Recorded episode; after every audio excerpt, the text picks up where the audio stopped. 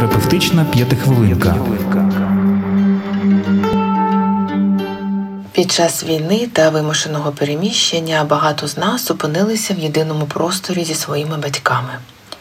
Особисті кордони, правила взаємодії, сталі звички, що були частиною мирної реальності, змінили безладдя та безпорадність. Наразі, коли життя стало умовно стабільним, питання екологічної та взаємоприйнятної поведінки з батьками знову актуальне. Сьогодні поговоримо саме про це, як допомогти собі прилаштуватися до нової реальності, зберегти себе та якість стосунків із батьками. Перш за все, чітко сформулюйте для себе, що у нових умовах життя є для вас тотально неприйнятним та неприпустимим. Яка поведінка, які формулювання, які особливості влаштування об'єктивної реальності є для вас неможливими. Дуже важливо брати до уваги реальність, в якій ми усі зараз опинилися. Це означає прийняти обмеження цієї реальності, але бачити її можливості. Чітке розуміння своїх кордонів це основа побудови здорових стосунків з будь-ким.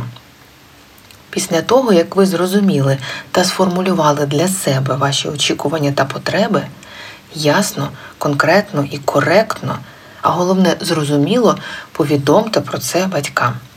Найкраще для цього підходить комунікація з використанням я-повідомлення. Намагайтеся не використовувати образливі формулювання, не згадуйте минуле, не думайте замість них. Пам'ятайте, що ваші батьки формувалися та зростали в зовсім інших умовах. Очевидні для вас речі, такі як приватний простір, ненасильницька комунікація, здорова харчова поведінка для ваших батьків є незрозумілими та часто пустими словосполученнями. Будьте вчителями для своїх батьків. Поясніть їм, чого конкретно ви би хотіли від них. Розказуйте їм про сучасні явища, запропонуйте відповідну літературу, подкаст або лекцію від людей, яких ви вважаєте компетентними. Коли ви говорите про свої потреби, підкресліть, що будь-яка поведінка буде двосторонньою. Говоріть деталі і наведіть приклади. Якщо ви попросили про повагу до свого приватного простору, ви також зобов'язані поважати простір ваших батьків у тій формі, яка є прийнятною для них. Будь ласка, не забувайте про це. Якщо ви помічаєте у батьків певні форми постійної поведінки, наприклад, нав'язливе бажання нагодувати вас, постійна потреба перевіряти, де ви знаходитесь, або щось інше, спробуйте обов'язково прояснити у батьків, що є потребою, яка насправді ховається в таких формах взаємодії. Це може бути потреба уваги, бажання бути корисним, потреба віддячити та багато інших варіантів, про які ви можете навіть не здогадуватися. Коли ви прояснили мету певної поведінки, ви можете запропонувати екологічні способи її реалізації. Екологічні це значить прийнятні для усіх учасників спілкування. Пам'ятайте, для формування будь-якої звички потрібен час.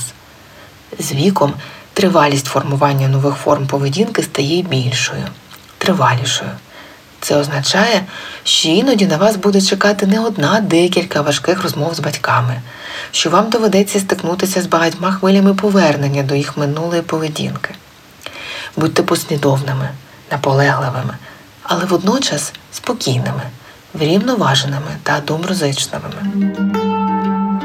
Обов'язково не забувайте говорити батькам, за що ви їх цінуєте, чим присутність їх у вашому житті є корисною та підтримуючою. В умовах співіснування, а особливо штучного, це дуже важливо. І наостанок, така форма сумісного проживання рано чи пізно закінчиться. Найголовніше зберегти стосунки та взаємоповагу. Бережіть себе та своїх близьких.